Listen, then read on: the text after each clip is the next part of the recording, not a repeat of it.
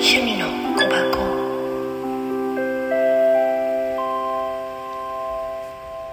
おはようございます。本日のカエルカードは自己回帰。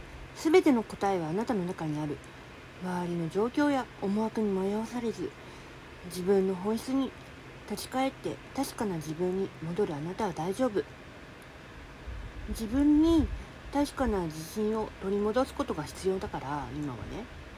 そのためには今どういう姿勢がベストなのかあなたの深い部分では分かっているはず。